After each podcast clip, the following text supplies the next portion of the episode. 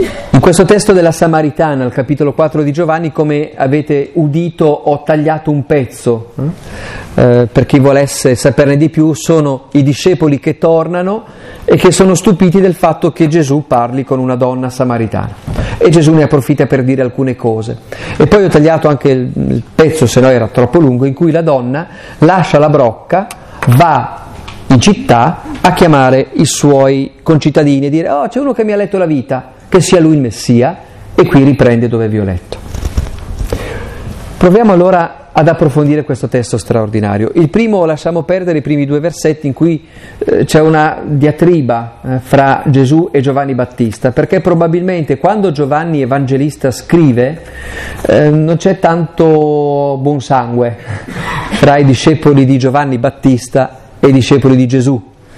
Allora Giovanni dice no, ma non è proprio Gesù che battezzava, non rubava il mestiere all'altro, ma questo non ci interessa molto. Eh, ci interessa da qui in avanti, quando cioè Giovanni scrive, doveva perciò attraversare la Samaria. Gesù si ritrova in Giudea, cioè a sud, dove c'è Gerusalemme sulle colline, deve salire al nord, dove abitava a Nazareth, e poi a Cafarna. E Giovanni dice deve perciò attraversare la Samaria. Non è vero. Okay? Dovete sapere che ci sono diverse strade per andare da sud a nord, da nord a sud, visto che Gesù si trovava, ci dice prima, nei luoghi dove battezzava il Battista, cioè vicino al Mar Morto, la strada più logica era seguire il fiume Giordano per poi arrivare al lago di Tiberiade, senza attraversare la Samaria. Perché? Perché la Samaria era un territorio che era esattamente messo a metà fra la Giudea con capitale Gerusalemme e il nord, la Galilea, dove abitava Gesù. Ed era un posto, come vedremo, in cui non si andava molto d'accordo, ok? Perciò, se potevano gli ebrei, non passavano dalla Samaria. Gesù invece deve passare in Samaria. Questo deve non è un problema di viaggio, è un problema di cuore. Gesù vuole passare dai Samaritani. I Samaritani che erano gentilmente chiamati dagli ebrei i cani, eh? ricambiati in questo, poi vedremo alcuni aneddoti simpaticissimi. C'era un odio profondo fra i Samaritani e i giudei. Perché? Un briciolo di storia, solo perché ci rendiamo conto che tutte queste cose hanno fondamento storico. Eh, dopo il grande regno di Israele fatto da re Davide, siamo mille anni prima di Gesù Cristo, e dopo di lui da Salomone suo figlio, i figli di Salomone non sono così bravi. Roboamo e Geroboamo spaccano in due il regno. Il nord, capitale Samaria, il sud, capitale Gerusalemme. Purtroppo il regno del nord cade sotto la pressione degli Assiri nel 722 a.C. Gerusalemme e la Giudea cadrà nel 587 a.C. con i babilonesi. Al tempo di Gesù, quindi, la Samaria era un territorio meticcio in cui c'erano degli ebrei, eh, i, territori, i primi territori che erano caduti, con ormai la discendenza di vari matrimoni con gli assiri. Era cioè considerato da, dagli ebrei i traditori, quelli che proprio non c'entravano nulla. C'è tutta anche una questione quando si è trattato di costruire il Tempio, ma ve la risparmio. Quello che preme sapere è che c'era un profondo e radicato odio reciproco fra i samaritani e i giudei, al punto che un ebreo eh, non conveniva passare per la Samaria. Ancora poco prima di Gesù c'erano stati degli episodi di omicidio da parte dei samaritani nei confronti degli ebrei.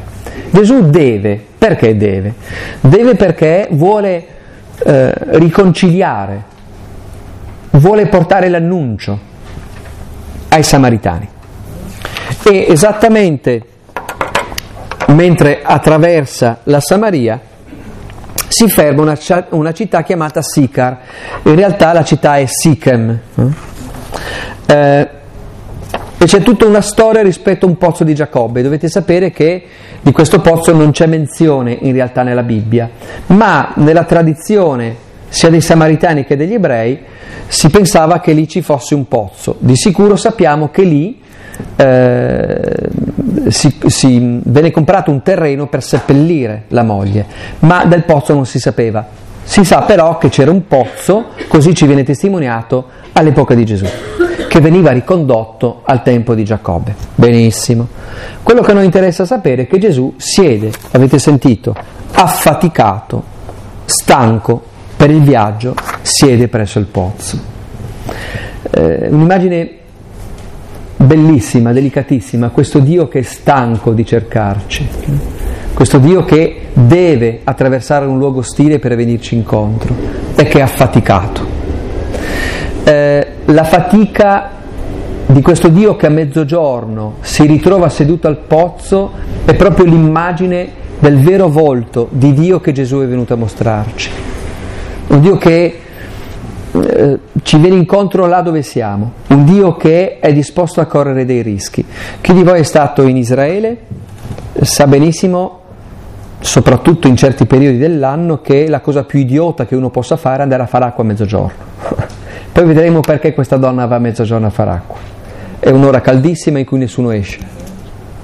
Eh, Gesù va esattamente lì a quell'ora per intercettare questa donna. Ci immaginiamo la scena di questo Gesù stanco, che sta aspettando. E ci dice l'Evangelista, era circa mezzogiorno. Vi dico due notazioni simpatiche. Era circa mezzogiorno è la stessa frase in greco che Giovanni eh, dice quando Gesù viene crocifisso. Non sappiamo se c'è un rimando, ma è curioso. E un'altra cosa interessante è che è l'unica volta nel capitolo 4 in cui Giovanni usa la parola affaticarsi, affaticato, la fatica. Nel dialogo non l'ho approfondito perché non ci stiamo in un'ora di tempo, che poi eh, Gesù fa con i suoi discepoli, parla della fatica, cioè del fatto che loro stanno raccogliendo eh, il frutto della, del seminare senza fatica. Ed è l'unica volta in tutto il Vangelo di Giovanni in cui si usa la parola affaticarsi, che indica cioè lo sforzo da parte di Gesù per venire incontro ad ogni uomo. In questo caso per venire incontro ai lontani, ai più lontani possibili, che in questo caso sono i samaritani. Ma vedremo nei prossimi incontri chi vorrà venire, ce ne sono ben altri, eh? il ceconato ed altri.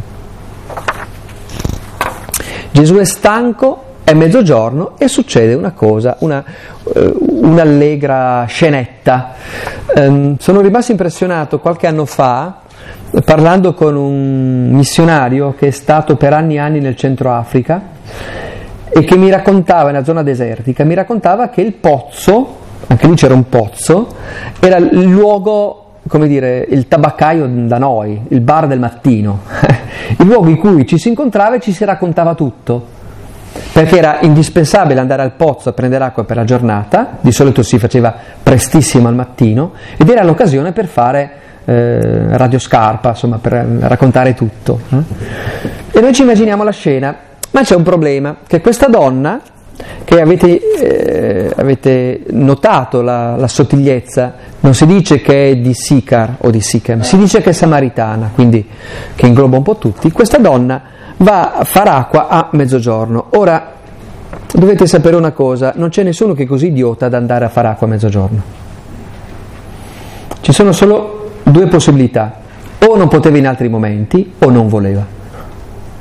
Leggendo più avanti e scoprendo che questa donna porta dentro di sé delle ferite molto profonde legate alla propria vita affettiva, è del tutto legittimo immaginare che questa donna non voleva incontrare proprio nessuno, che quella radio scarpa parlava di lei, perciò non vuole andarci quando ci sono tutti gli altri e preferisce affrontare eh, il calore del mezzogiorno che non la lingua delle sue concittadine. Mm. E questo già ci dice una doppia povertà. Questa donna porta in sé, lo vedremo, tre povertà. È una donna in un tempo in cui i maschi dominano, è una samaritana in un tempo in cui i giudei dominano, è una donna eh, emotivamente, affettivamente fragile, in un momento in cui anche oggi, ma allora ancora di più, era una cosa assolutamente impensabile eh, Gesù aspetta lei, non aspetta qualcun altro. Durante i Vangeli di Natale abbiamo ascoltato gli angeli che dicono ai pastori per voi è nato il Salvatore, non per gli altri. Pastori che, chi di voi ha avuto modo di leggere qualcosa, erano veramente i poveri del tempo. È bellissimo questo Dio che si stanca, che viene incontro esattamente sul territorio, nel luogo e inizia un dialogo straordinario. È Gesù che attacca bottone, avete notato?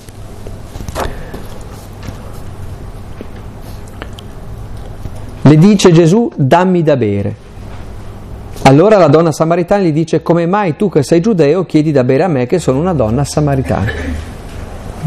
Gesù attacca bottone e chiede una cosa molto semplice, dammi da bere che vuol dire eh, dammi una mano. Gesù arriva lì, non ha un secchio, non ha nulla, il pozzo, immaginate, scavato nella roccia, profondo, bisogna attingere. Gesù attacca bottone questa donna eh, attacca bottone su, una, su un bisogno essenziale ho sete, fammi un favore. Scusi, che ora è? Vedi, attacca bottoni con una scusa qualunque. E questa donna subito manifesta tutta la sua diffidenza, per due ragioni. Chi gli parla un maschio, chi gli parla un ebreo. E in effetti lo fa notare, come mai tu che sei un ebreo rivolgi la parola a me che sono una samaritana? Questa donna probabilmente pensa che questo stia facendo un po' il marpione, attacca bottone, la stia un po' corteggiando. Ha perfettamente ragione.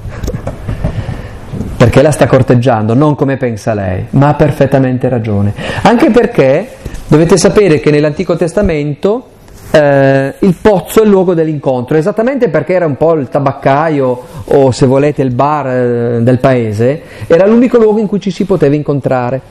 A un pozzo eh, Rachele eh, incontra suo marito, a un pozzo, ricordate, Mosè incontra sua moglie Zippora, quindi il pozzo è veramente il segno del corteggiamento. E in effetti ha ragione. Quest'uomo la sta corteggiando, ma non come pensa lei, e lei subito, giustamente, si mette sulle difensive. Come mai mi stai parlando? Chi sei? Eh? Eh, lei non si aspetta che sia Dio a corteggiarla, ovviamente. Lei pensa che sia un altro di quelli che l'hanno un po' usata. Vi anticipo già una cosa che dirò dopo. Questa donna ha avuto cinque mariti. Ora dovete sapere che molto probabilmente anche in Samaria vigeva a quel tempo la tradizione ebraica, giudaica, per cui esisteva il divorzio ma era maschilista. Cioè solo gli uomini potevano separarsi. Cinque mariti vuol dire che è stata abbandonata cinque volte non che ha avuto cinque partner. Non è molto bello, no? Questa donna quindi è avvicinata e subito avverte un senso di fastidio? Mm, pone una distanza, dice come mai, cosa vuoi, cosa cerchi. E ha ragione, ripeto, solo che non è come si aspetta lei. Eh, Giovanni annota per noi che siamo foresti, i giudei infatti non hanno rapporti con i samaritani, non hanno non solo rapporti, ma c'era un odio reciproco piuttosto spiccato. Poi vi racconterò alcuni episodi divertentissimi. Gesù le risponde, no? se tu conoscessi il dono di Dio e che colui che ti dice dammi da bere, tu avresti chiesto a lui ed egli ti avrebbe dato acqua viva. Mamma che risposta! Eh, vi faccio notare se siete genitori, se siete catechisti, se siete insegnanti, la straordinaria pedagogia di Gesù, la capacità cioè di Gesù di entrare in relazione con l'altro. Gesù parte da una situazione assolutamente negativa per lui. È in un territorio ostile, ha a che fare con una donna che non vuole parlare perché è un ebreo, perché è un maschio, e non vuole parlare in generale perché ha una vita un po' disordinata. Ma da qui, da questo punto di partenza, che peggio non si può, con mio figlio io non riesco più a parlare, riesce piano piano ad arrivare a portare questa donna alla fede. Anzitutto partendo dammi da bere, è Dio che prende l'iniziativa, chiede qualcosa. Questa donna è subito sulle difensive. Come mai tu che sei un uomo ebreo mi parli? E avete notato che Gesù non le risponde, le dà una risposta estremamente generica. Un po' come se dicesse maschio, femmina, ebreo, samaritano, che importa? Siamo tutti e due assetati.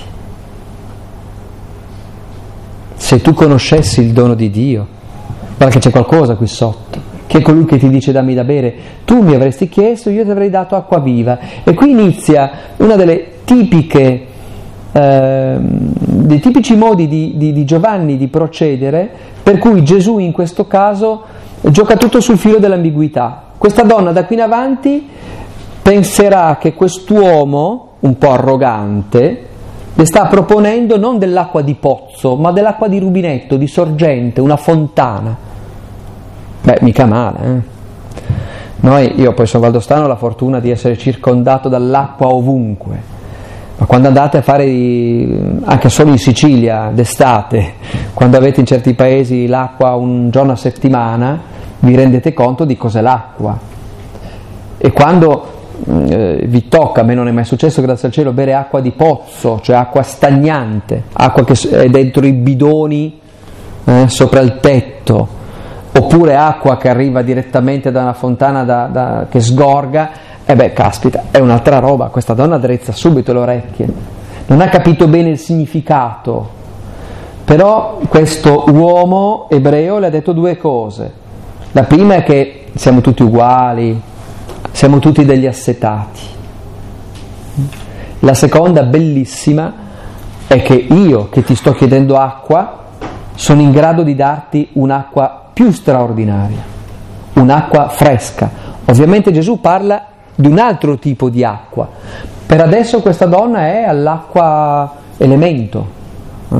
liquido, fresco. È straordinario questo Dio che chiede da bere, che ha sete. E inviterà questa donna e me e voi a riflettere sulla nostra sete. Eh, Un'altra volta nei Vangeli si parla di sete, quando Gesù è sulla croce e dice Sizio, ho sete. Eh, ha sete certo di bevanda perché il suo corpo si sta disidratando perché è in croce, ma ha sete della fede, in questo caso ha sete della fede della Samaritana. E allora è tutto sul filo dell'ambiguità, bella però, pulita, onesta. Questo Gesù che passa dalla diffidenza di questa donna, che è stupita che qualcuno gli parla, a qualcosa di più grande. E questo subito ci permette di dire, ma non voglio anticipare le conclusioni, uno dei temi di questa serata, che è quello della sete, della sete. La sete fisica, certo, quindi bisogna preservare il bene prezioso dell'acqua in ogni modo, anche dalla privatizzazione, mi spiace ma faccio politica, eh? Eh, che sarebbe un disastro su tutti i fronti ma anche la sete che portiamo dentro. Allora scherzo sempre, alleggerisco perché il testo è un po' denso e non voglio neanche annoiare. Eh, io trovo che ogni tanto i pubblicitari abbiano delle intuizioni geniali eh? e copiano e rubano eh, dai Vangeli. Eh, anni fa, adesso non c'è più tanto, ma c'era una pubblicità di una bevanda gassata, non faccio il nome, la Sprite, che diceva eh, l'immagine è zero, la sete è tutto ascolta la tua sete. Loro volevano vederci la, la lattina da 33 là. In realtà era un messaggio evangelico. L'immagine è zero, la sete è tutto. Ascolta la tua sete. Ma ci ritorneremo su questo. Gesù è partito da una richiesta, questa donna subito ha messo un paletto, una saracinesca, ma Gesù usa un'altra tattica dice vabbè, uomo, donna, ebreo, samaritano, siamo tutti degli assetati. Ma io, se vuoi, so darti un'acqua che non è come quest'acqua stagnante. E questa donna subito dice, ma chi ti credi di essere? Eh? È sempre un atteggiamento di grande ostilità. Gli dice la donna, Signore, non hai un secchio, il pozzo è profondo, da dove prendi dunque quest'acqua viva? Sei tu forse più grande del nostro padre Giacobbe? che ci diede il pozzo e ne beve lui con i suoi figli e il suo bestiame? Gesù dice boom, cioè la samaritana dice boom, ma chi ti pensi di essere? Sei in grado di darmi dell'acqua viva? Chi ti credi di essere? Guardate che questa domanda è una delle domande più importanti di tutto il Vangelo. Una domanda che io trovo poco spesso rivolgiamo a Gesù con coraggio. Chi pretendi di essere Nazareno? Si parla ancora tantissimo di Gesù, in teoria si parla in ogni, in teoria, si parla in ogni chiesa presente sul territorio di Genova di Gesù, di quel Nazareno. Mm, purtroppo non è sempre così. Ma la domanda che resta a ognuno di noi, che creda o meno, che cerchi Dio o meno, che sia credente o meno, cattolico o meno, è la stessa. Chi sei Gesù di Nazareth? Eh, ricordo a memoria una citazione di Goethe che diceva Gesù rappresenterà sempre un problema per l'uomo che cerca di capire. È curiosissimo se ci pensate. Eh? È una cosa che noto sempre. Eh, qui siamo 150, 180 persone che ci siamo radunati ad ascoltare la parola di un tizio vissuto duemila anni fa. Ma dai, ma dai, anche se siamo nel 150 dell'unità d'Italia, non ci sono tante persone così che oggi ci riuniscono ad ascoltare Mazzini, per esempio. È sconcertante il fatto che dopo duemila anni centinaia di migliaia di uomini e donne continuino a parlare del Nazareno. Chi sei? Questa donna dice chi pretendi di essere? E guardate, c'è un momento nel nostro percorso spirituale che siamo meno credenti, in cui siamo messi a nudo eh, davanti a questa domanda. Chi sono io per voi? dice Gesù a Cesarea. Chi dice la gente che io sia? Ma per te chi sono io? E allora è interessante dire chi pretendi di essere Nazareno. Questa donna dice ma sei più grande di Giacobbe? Giacobbe è uno dei patriarchi, i suoi figli hanno poi dato origine alle dodici tribù di Israele. E tu chi pretendi di essere? Eh, cala trinchetto. Guardate, la pretesa di Cristo, la pretesa cristiana, che dice che un uomo che abbiamo incontrato, che ha camminato su questa terra, che ha parlato e che ha fatto le cose, è la presenza di Dio. È qualcosa che non va anacquata, che dobbiamo prendere con coraggio per dire sì o no, ma così com'è, non così come vorremmo. Quante volte sento il discorso, sì, Gesù è stato un bel tipo, però poi l'hanno un po' idealizzato. Eh.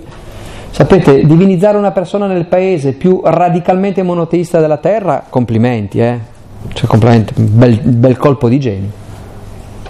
Parlare della Trinità nel paese più radicalmente monoteista della storia dell'umanità, complimenti. Proprio tu e il marketing la stessa cosa. Eppure Gesù pretende di essere il verbo di Dio. Mm? Esattamente la ragione per cui è stato ucciso. Chi pretende di essere? E Gesù risponde, chiunque beve di quest'acqua avrà di nuovo sete, ma chi berrà dell'acqua che io gli darò non avrà più sete in eterno. Anzi, l'acqua che io gli darò diventerà in lui una sorgente d'acqua che zampilla per la vita eterna. Bellissimo. Gesù dice, hai ragione, Giacobbe è più grande di me, giusto? Ha dato mm, dell'acqua per bere le bestie, giusto, giusto, brava. Ma io do un altro tipo di acqua un'acqua dentro. Un'acqua dentro che diversamente dall'acqua che stai per bere al pozzo, anche dell'acqua di sorgente o della bevanda gassata, ti toglie la sete per sempre. Anzi, dice una cosa sconcertante Gesù, quest'acqua è fatta in maniera tale che se tu la prendi, poi tu diventi sorgente. Pazzesco quello che dice Gesù. Gesù riesce a fare un discorso estremamente complesso, ad aiutare questa donna così diffidente, prima a capire che anche lei ha sete, che è lui che dice che ha sete, ma in realtà anche lei ha sete, eh, che non è un presuntuoso, ma che può dare un'acqua eh, che soddisfa ogni genere di sete, la sete profonda che questa donna porta in sé e che tutti noi portiamo in noi stessi. Lo anticipo qui perché tanto poi non riuscirò a dire tutto, quindi è meglio che lo dica qui. Vedete, in questi ultimi anni della mia vita sto riflettendo moltissimo su questo. Cioè mi chiedo come sia possibile che ci sono delle persone che sembra che non si accorgano di avere sete e che bevono cisterne screpolate o peggio acqua di mare. Voi siete esperti, no? Avete il mare qui. Se bevi l'acqua di mare muori, per è talmente salata che ti fa venire ancora più sete.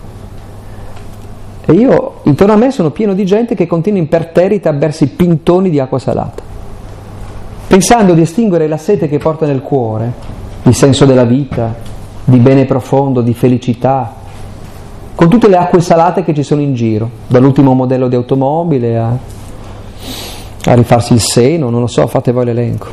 Non voglio demonizzare né fare il bacchettone perché non lo sono, ma è vero, è vero che a volte abbiamo veramente l'impressione di un mondo occidentale un po' impazzito, che muore di sete a un passo dalla sorgente, che a nessuno viene in mente che è esattamente lì la sorgente.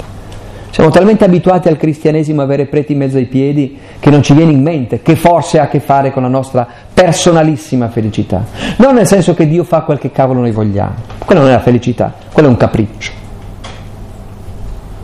Ma che Dio abbia idea in, di che cosa sia, in che cosa consista la mia felicità? Sì, visto che è Lui che mi ha creato. Perché no? Quando facciamo esperienza di limite, lo facciamo tre volte al giorno, con una malattia, la morte di un amico, un licenziamento, vorrei una cosa ma non posso, invece di passare il tempo a lamentarci e avercela con tutto il mondo, provare a pensare che forse il limite è esattamente la dimensione che mi permette di scoprire che dentro di me c'è un bisogno più grande. Adesso dico una parola molto complessa teologica per far vedere che avete fatto bene a farmi studiare.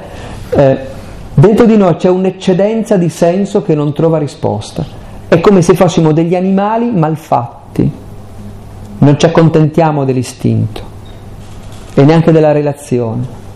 Possiamo essere le persone che riescono a raggiungere qualunque obiettivo e resta una cacchio di eccedenza. Incontentabili Attenzione, capitemi, non sto parlando dei capricci, sto parlando del dentro.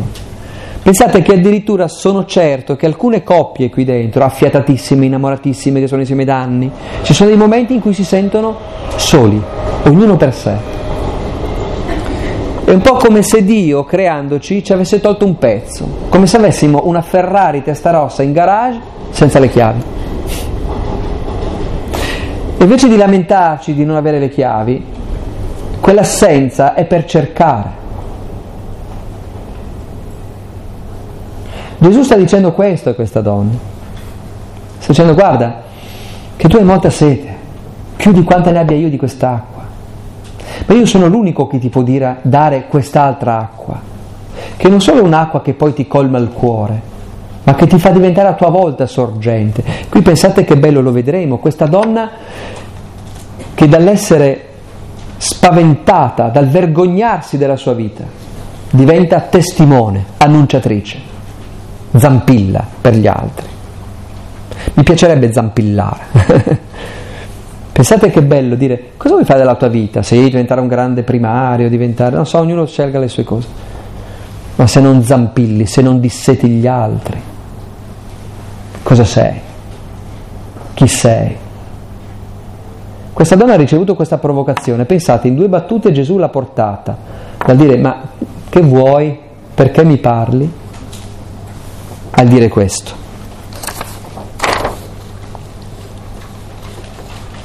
Signore, gli dice la donna, dammi quest'acqua perché io non abbia più sete e non continui a venire qui ad attingere acqua. E dai, brava, ci siamo. dammi di quest'acqua. Il primo passo per cercare Dio è accorgerci che ne abbiamo bisogno. Il primo passo per cercare il senso della vita è renderci conto che non lo abbiamo trovato. E qui devo dire che viviamo un'epoca un po', un po', curiosa, almeno dal mio punto di vista, poi siete liberissimi di pensare a qualunque altra cosa.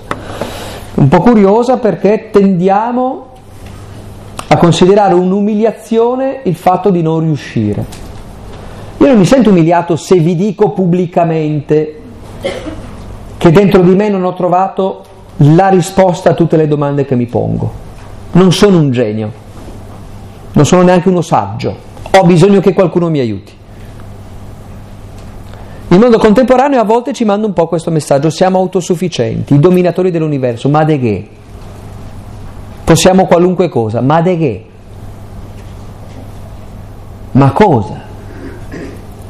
Abbiamo allungato la vita, sì, ma che schifo. Lo cito sempre e mi fa morire da ridere. Ogni tot mesi c'è qualche articolo pseudoscientifico che dice vivremo fino a 130 anni. Du palle, fino a 130 anni. Cioè non sappiamo dove mettere adesso gli ottantenni. Creiamo dei nosocomi apposta per loro che non rompano. Ma cosa vuol dire? Non è la lunghezza di una vita, ma l'intensità e la verità di una vita che si misura. Da che cosa si realizza la vostra vita? Ve lo siete mai posti? Io sì, dieci volte al giorno, dovendoci lavorare. Forse il panettiere se lo pone un po' meno, insomma. Da che cosa? Perché i vostri figli vi adorano? Ma dai. Perché siete riusciti a pagare il mutuo? Ma dai. Da cosa? Ve lo siete mai chiesti? Che cosa mi farà dire un quarto d'ora prima di schiattare? È valso la pena di vivere. Queste sono le domande che si pone il Vangelo. Le risposte ognuno le trova. Matteo dice che la vita, non Matteo lui, Matteo San, dice che la vita è una caccia al tesoro. Gesù in questo momento non dà risposte alla Samaritana, le sta dicendo ascolta la tua sete, l'immagine è zero. Ascolta la tua sete. Io inorridisco, no, mi indigno, finché mi indigno va ancora bene, di vivere in un'epoca, in un mondo, in un luogo in cui i discorsi fra le persone senza alcun riferimento a episodi successi negli ultimi 20 giorni sono farsi mantenere per sistemarsi quando uno ha 20 anni e i genitori dicono bravo, mi vergogno. Quando facciamo credere ai nostri giovani eh, che l'unico modo di soddisfare la sete è ubriacarsi sono annichilito, non, non, non ho aggettivi. Siamo arrivati a questo punto? Sì, l'abbiamo anche oltrepassato. Bene, speriamo di scomparire il più in fretta possibile. Uno tsunami gigantesco. Voi siete i primi, noi gli ultimi da su. Scherzo, non verrà, non verrà, non verrà. Però spero che capiate il dolore profondo che sento di, di, di, di, uomo, di cittadino, di cristiano, senza andare nello specifico, non mi, non mi importa cosa pensiate. È un fallimento su tutta la linea. Ascolta la tua sete. Questa ragazza, lo vedremo, è una ragazza che ha dei bei casini nella sua vita. Eh? Non potrebbe fare la comunione, ma incontra Dio. Meno male, che c'è qualche scorciatoio ma la condizione è di ascoltare la sete, non di far finta che non ci sia. La condizione è di non farsi fregare. Perché oggi bisogna riconoscerlo, ma senza far polemiche, ma è vero, la sete è diventata un patrimonio spendibile. Il senso della vita oggi mi viene venduto, o no? Ma guardatevi un po' intorno. Eh, non faccio il, il torquemado, cosa, ma guardate, io come voi vivo in questo mondo, guardo i cartelloni pubblicitari, guardo la tv ogni tanto quando riesco. Vi dico, l'ho già detta questa cosa, ma la ridico perché non è chiara. Vi dico cosa bisogna fare per essere felici oggi, ok? Facciamo una sintesi, basta guardare un attimo intorno. Dovete essere necessariamente giovani, quindi qua io sono già over. Mm? Necessariamente belli, qua ci siamo dentro tutti, no, sì. necessariamente in piena salute. Ma voi lo sapete che il 10% della popolazione mondiale ha una qualche malattia? Il 10%. Pieni di soldi, non disturba. Una moglie, un marito che li vedete solo giustamente alla pubblicità, avete presente, no? Tutte le mattine quando vedo mio figlio che faccia una fatica a tirarlo giù dal letto, mi vedo questi che arrivano già vestiti, lavati, puliti, col sole che entra in casa, pronti ad uscire. E guardate che c'è gente che ci crede. Io veramente ho a che fare con persone che dicono di aver fallito la loro vita perché sono troppo basse, troppo alte, troppo grasse, hanno sposato la persona sbagliata, sono nate nella città sbagliata, non hanno sufficienti cavalli sotto il motore della loro macchina. Non sto scherzando. Il grande inganno. Gesù dice ascolta la tua sete. Non è trovando il trucco di venire qui a mezzogiorno per non farti beccare che cambierai qualcosa. Infatti, Gesù chiede una sola cosa. La prima è di ascoltare la sete, che c'è, e la seconda di essere onesti. Questa donna, giustamente, dice, beh, caspita, puoi colmare il mio cuore? Dammi quest'acqua. E Gesù è disposto a dargliela ma le dice Cude teatro che di sicuro nessuno si aspetta va a chiamare tuo marito e ritorna qui oh come tuo marito adesso si fa gli affari miei quest'uomo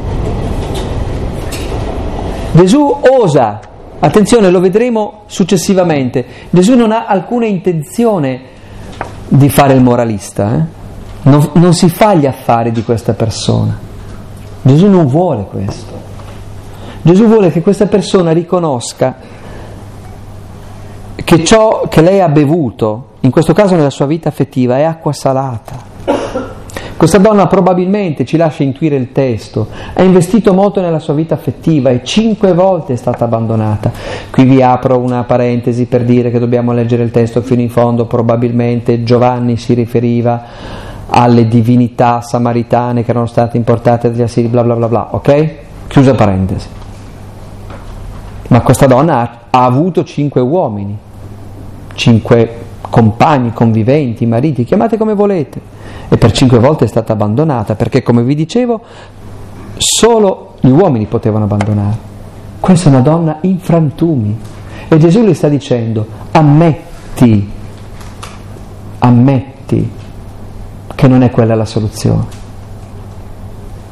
Come diceva giustamente il dottor Matteo, eh, Osea che è samaritano, eh, c'è sicuramente un riferimento eh, Osea parla a nome di Dio e Israele, Samaria è la sposa infedele, lo sposo infedele, eh, capitevi, non è sessismo, cioè ognuno metta, però per dire c'è una fedeltà che non riesce a vivere. E qui Gesù sta dicendo una cosa fortissima, sta dicendo a questa donna renditi conto che neanche la cosa più bella che può succedere nell'essere umano, innamorarsi, avere una storia d'amore, è definitiva, se non è orientata a qualcosa di più grande.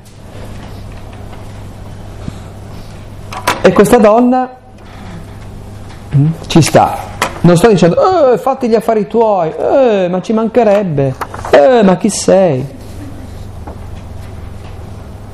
Dice, io non ho marito, dice il vero. E Gesù a lei dice una cosa bellissima, bellissima. Hai detto bene, io non ho marito, infatti hai avuto cinque mariti e quello che hai ora non è tuo marito, in questo hai detto il vero. Gesù sottolinea il positivo anche in una situazione catastrofica, che il positivo non ha nulla, niente, zero. Questa donna è talmente alla canna del gas che deve andare a mezzogiorno a prendere l'acqua. Tanto sparlacciano di lei. E Gesù invece di caricare, dire, eh, brutta peccatrice, cattivona, riconosce la sua fragilità. Ma è lei che lo deve riconoscere. Il peccato non è male perché lo ha deciso qualcuno, ma perché ci fa del male. Questo deve scoprire la donna. Il suo sbaglio è essersi illusa che dissetandosi a quella fontana non avrebbe avuto mai più sete e così si ritrova assetata, in frantumi e socialmente emarginata perché è una poco di buono, secondo il parere della brava gente che esisteva allora ed esiste ancora oggi. Il problema è che oggi è cattolica la brava gente, purtroppo, alla faccia dei Vangeli. Scusate il giudizio. Gesù sta dicendo ascolta la tua sete, ok sì, l'ascolto, io voglio questa sete, sì va bene, ascoltala concretamente, cosa c'è nella tua vita? Dov'è che ti stai abbeverando? Questa donna deve riconoscere che ha investito male il suo desiderio. È già abbastanza ferita, Gesù non è mica lì che le va a dire cosa fa, cosa non fa. A questo punto è bellissimo, un momento di stallo pazzesco. Avete notato, eh? Se contate le battute, è la quarta cosa che dice Gesù. Sfido chiunque di voi a fare un dialogo così intenso in quattro battute. A questo punto però la situazione è di stallo assoluto. La donna cambia discorso. Ovvio. Buttiamola sul religioso.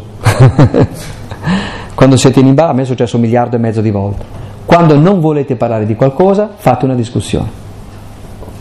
Infatti, domanda da catechismo.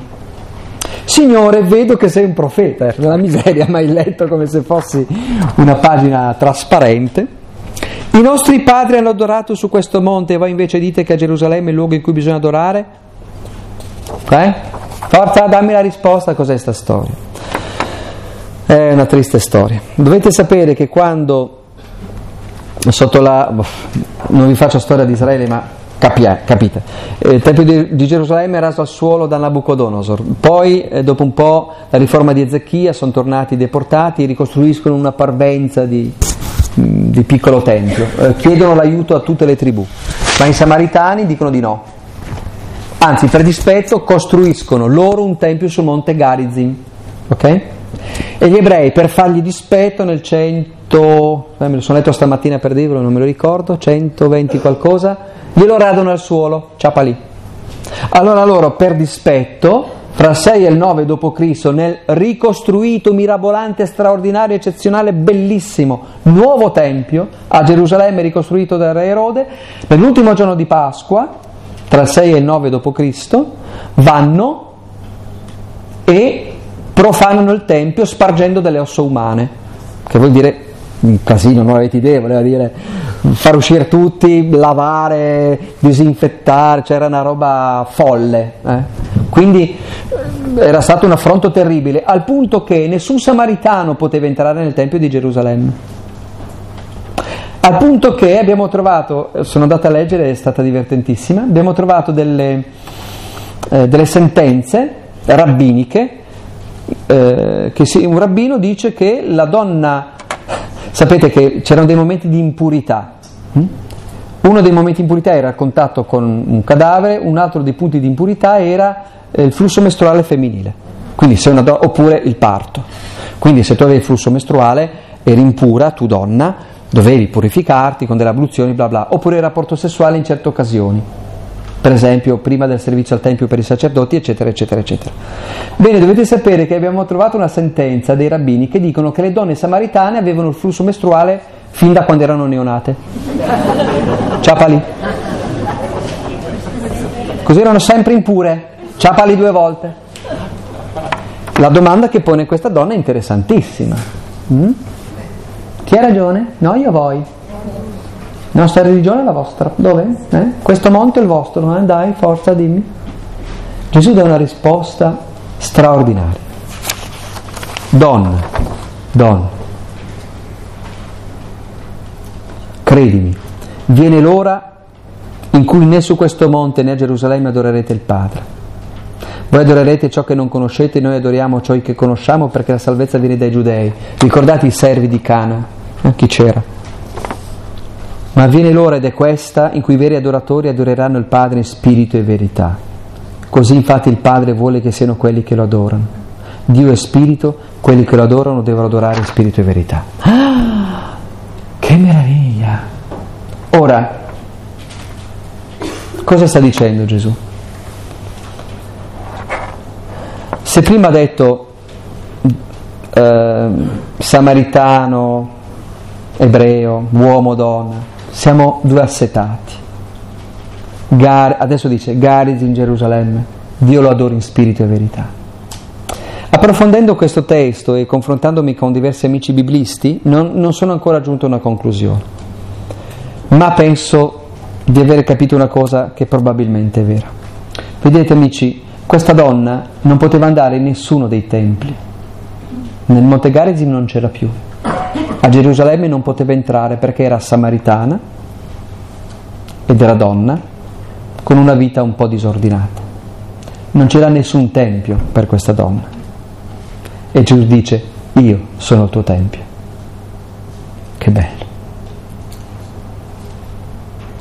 All'uomo, alla donna, all'assetato che ha sbagliato a investire, che si ritrova frantumato dalla vita, che si ritrova con le ossa rotte, il Signore offre una via d'uscita, sempre.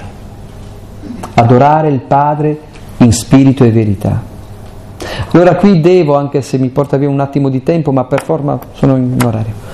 Eh, attenzione, interpretiamo questa parola così come Gesù la vuol dire. Gesù non ha detto andate a radere solo il Tempio di Gerusalemme.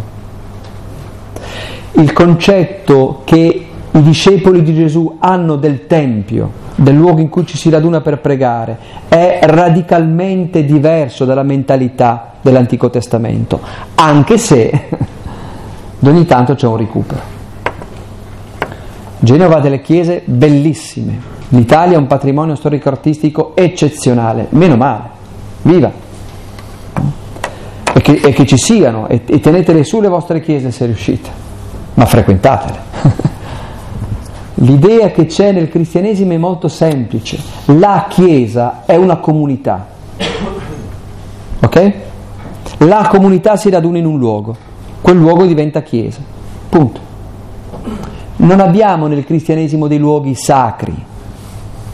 Abbiamo delle comunità e delle persone sante. Perciò i luoghi diventano santi. Sono stato, mi piace citarlo e può darsi che lo ascoltino eh, nel ciclo di conferenze 2010, 34 conferenze ho fatto, sono stato per due giorni ad Acerra, eh, è stato bellissimo, una comunità, sapete, Acerra è famosa per tutta una serie di cose, l'unico termovalorizzatore funzionante di tutta la Campania, che già non è male, è il fatto di avere le falde acquifere completamente inquinate con, mi dicevano gli amici che sono laggiù, perché hanno sotterrato, chi ha visto il film Comorra, lì ad Acer è successo, hanno sotterrato elementi chimici del nord, ovviamente, che hanno generato prodotti chimici che non sono presenti in natura, cioè è, l'area è stata dichiarata imbonificabile, non è possibile bonificarla, perché non sanno come fare. Sopra ci abitano 60.000 persone. Mi raccontavano questi parrocchiani come voi, una parrocchia. Dicevano, ma mediamente abbiamo un, un caso leucemia in ogni famiglia, mediamente. Mica male? Eh? Ebbene, in questo posto sono stato ospite di questo parroco simpaticissimo, Don Luca. Eh, sei anni fa il vescovo ha, l'ha chiamato e gli ha detto guarda c'è un terreno, costruisci una nuova parrocchia, 12.000 abitanti, dal nulla, zero. Eh? Lui c'era un prato, ha comprato con gli unici soldi che aveva uno chalet, ha scritto parrocchia e lì ha iniziato. Adesso sono a buon punto. Io sono stato nella casa parrocchiale, nel salone, può darsi che inaugurino la chiesa fra qualche mese. E lì ho visto una chiesa nascente, c'è una comunità, una chiesa nascente. Siamo pietre vive, perciò questo discorso va preso per diritto. A me, intendo dire, va benissimo, io quando vado in montagna poi sento Dio molto vicino perché si sale, eh, ci sono molte sensibilità eh, nella natura, nell'amore, nell'arte. Eh, il luogo chiesa, che è un luogo che va conservato, custodito, è prezioso, è il luogo della presenza eucaristica. Gesù non sta dicendo non esistono templi, dice ovunque voi siate, siete voi il tempio che custodisce Dio. Che bello, che bello. È una cosa che io scrivo quando qualche anno fa, adesso ho perso i contatti, mi scriveva questa carissima ragazza che, eh, di Firenze che stava facendo uno stage eh, eh, in Cina e mi raccontava, meno male che sono, c'è internet, eh, diceva, la chiesa cattolica più vicina dove sono io è a 1450 km, un po' lontanuccio. Oppure quando eh, sono in contatto con i 12 missionari che sono andati in Mongolia nel 1989. Sapete, pochi sanno che la, la Mongolia è stata evangelizzata per la prima volta nella storia nel 1989, dopo la caduta del, del muro di Berlino. E sono andati 12 missionari. Eh, adesso non sono più tanto informato, ma dopo dunque io li ho conosciuti nell'89, nel 97 avevano i 12 missionari, la Mongolia è gigantesca, erano riusciti a fare comunità per un totale di 115 persone. Bello, 115 battezzati. Mi raccontavano i missionari che stavano tutti nella capitale e poi partivano per andare nei vari posti, c'erano dei laici, delle suore, dei preti eh, e a volte facevano anche un giorno di viaggio per andare in una comunità. Mm. La Chiesa e lì non c'erano chiese, c'erano stanze. Bellissimo questo. Mi raccontava Don Luca che quando è arrivato lì per far messa aveva affittato un intero piano di negozi, eh? aveva buttato giù le tramezze e facevano messa lì come riuscivano. La Chiesa. Ma quello che dice Gesù a questa donna è bellissimo, in spirito e verità. Non ci sono limiti non c'è un giudizio morale, c'è un giudizio di verità. E qui succede, mi accelero, la cosa straordinaria. Mi rispose la donna, so che deve venire Messia. Guardate quanto è presa ormai questa donna. So che deve venire il Messia. Chiamato Cristo, quando gli verrà, ci annuncerà ogni cosa e dice Gesù, sono io che parlo con te.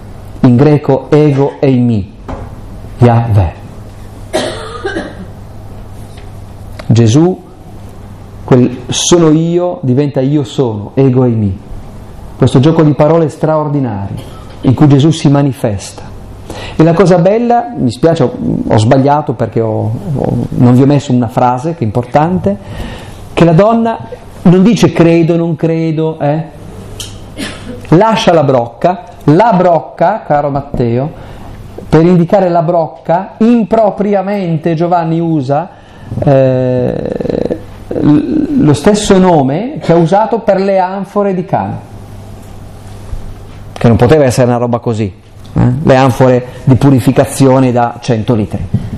Ma usa la stessa parola per dire la stessa logica, lascia qualcosa. Ormai non ti serve più a niente, tu andavi elemosinando qualcosa. Allora Giovanni si sta rivolgendo a, a, a, Samaria dicendo tu Samaria stavi elemosinando qualcosa ma solo in Gesù Cristo trovi la vera risposta alla tua sete. E Giovanni sta dicendo a noi e alla Samaritana, tu Samaritana stai cercando altrove di soddisfare la tua sete, vieni qui, non ti serve più a niente la brocca, non è più quello il problema, vai. E succede una cosa straordinaria, mi accelero che sto serrando il mio tempo, poi ve lo leggete. Succede che questa donna va in città esattamente dalla gente che non voleva incontrare e dice loro, c'è uno che mi ha letto la vita, come termine, come testimonianza, mm? rivela la sua debolezza. Aveva paura prima, adesso non ha più paura. Si è fatta coraggiosa, diventa sorgente che zampilla, accogliere Cristo sposo, che la corteggia con delicatezza, che le rivela, che le chiede di avere, le dice, avete, Gesù dice tre cose a questa donna. Uno, di riconoscere la sua sete e che lui la può dissetare. Due, che deve essere onesta con se stessa e mettersi in gioco. Tre, che non ci sono vincoli, non c'è un tempio, non c'è un passaporto da avere per incontrare Dio. Lei non può entrare, non può accedere in nessuna, in nessuno dei luoghi deputati all'incontro con Dio in quel momento. È fuori, perché donna, perché samaritana e perché peccatrice. Pazienza, Dio ti incontra lo stesso, in spirito e verità. Non vuol dire che sei giustificata, questo ci tengo a dirlo. Oggi viviamo nell'epoca in cui tutti fanno... è sempre colpa di qualcun altro. Io voglio poter essere peccatore, voglio poter pagare uno sbaglio. Posso? Posso? Mi dà dignità o no? Gesù non sta dicendo ma sì, poverina, hai avuto un'infanzia difficile. Stai sbagliando. Stai sbagliando. Stai cercando di soddisfare la tua sete là dove non troverai luogo, non troverai nulla che possa dissetare la tua sete. Che bello. E questa donna va in giro a dire questo. Non va in giro a dire, oh come mi sono convertita, oh come sono diventata brava, adesso vado nel Tempio tutti i giorni, che non c'è più pazienza. Sta dicendo, c'è uno che mi ha letto la vita, venite a vedere. Ah, è pazzesco, questo rovescia il nostro modo di intendere l'annuncio del Vangelo. A volte si ha l'impressione che i cristiani, gli altri, non voi, vadano in giro a dire noi siamo i migliori, venite a vedere. Questa sta dicendo, io ho una vita incasinatissima, ma ho scoperto che Dio è la mia sorgente, andiamo a vedere. E loro vanno. E loro vanno. Ribadisco, eh, ci tengo perché Voglio che mi prendiate per diritto, poi ognuno pensa quello che vuole, ovvio, ma non fatemi dire cose che io non dico. Eh? Gesù non sta giustificando questa donna, proprio perché la ama, non la giustifica. Proprio perché la ama, la invita a essere onesta. Dire, guarda, è sbagliato, ho fatto una cavolata, riconosci, sì, hai ragione. Questi vanno, ascoltano Gesù e poi dicono questa frase bellissima, che trovo gentilissima. Dicono alla donna, non è più per i tuoi discorsi che noi crediamo, ma perché noi stessi abbiamo udito e sappiamo che questo è veramente il Salvatore del mondo. Amici, non c'è altro modo di avvicinarsi a Gesù se non attraverso la testimonianza di qualcuno, ok? Io ho incontrato Dio grazie alla testimonianza di alcune persone, ma c'è un momento in cui le persone non servono più.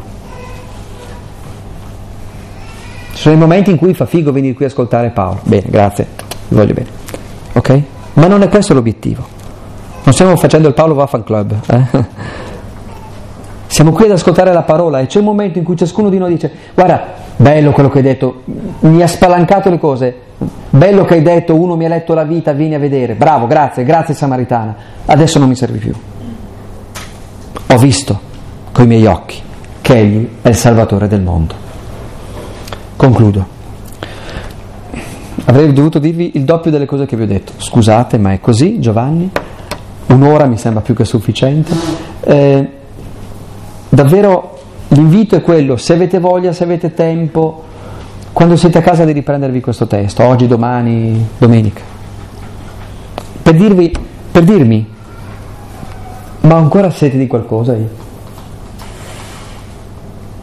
O sono talmente asfaltato, disilluso o sazio che non ho più bisogno di nulla? E dove mi disseto? La seconda cosa è il Signore mi chiede autenticità.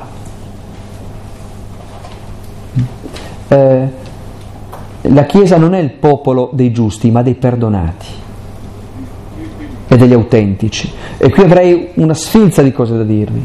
La cosa peggiore che non sopporta Gesù, ma leggete i Vangeli, non sono cose che dico io, le dice Lui. Non è il peccato, è l'ipocrisia. Gesù non si è mai spaventato davanti ai peccatori, si è spaventato davanti a quelli che fanno finta di non esserlo e che fanno di tutto per nasconderlo.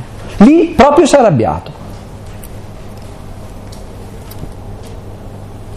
Poi spero, immagino, credo che questa donna abbia finalmente avuto una persona che l'amasse veramente per quello che era, che le portasse rispetto, un rapporto equilibrato, che non abbia più fatto del suo amante, del suo marito, del suo compagno una divinità, avendo finalmente lo sposo in casa, che è il Signore Gesù.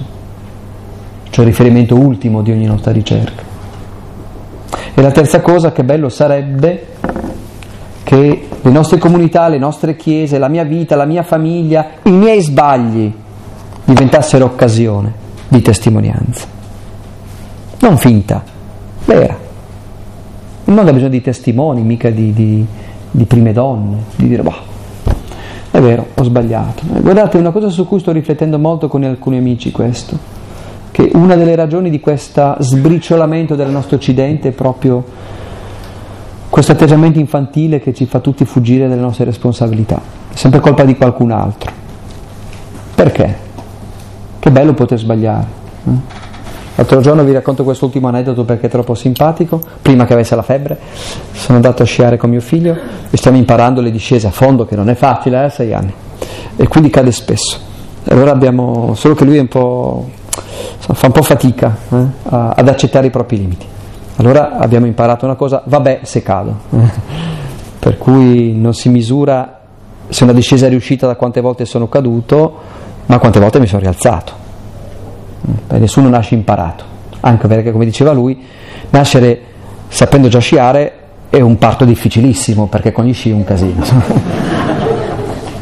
Facciamo come sempre un minuto di decompressione perché possiamo portarci a casa un pensiero, una frase, una sollecitazione che ci aiuti davvero a scoprire la sete che c'è dentro di noi. Poi vi devo dire due cose.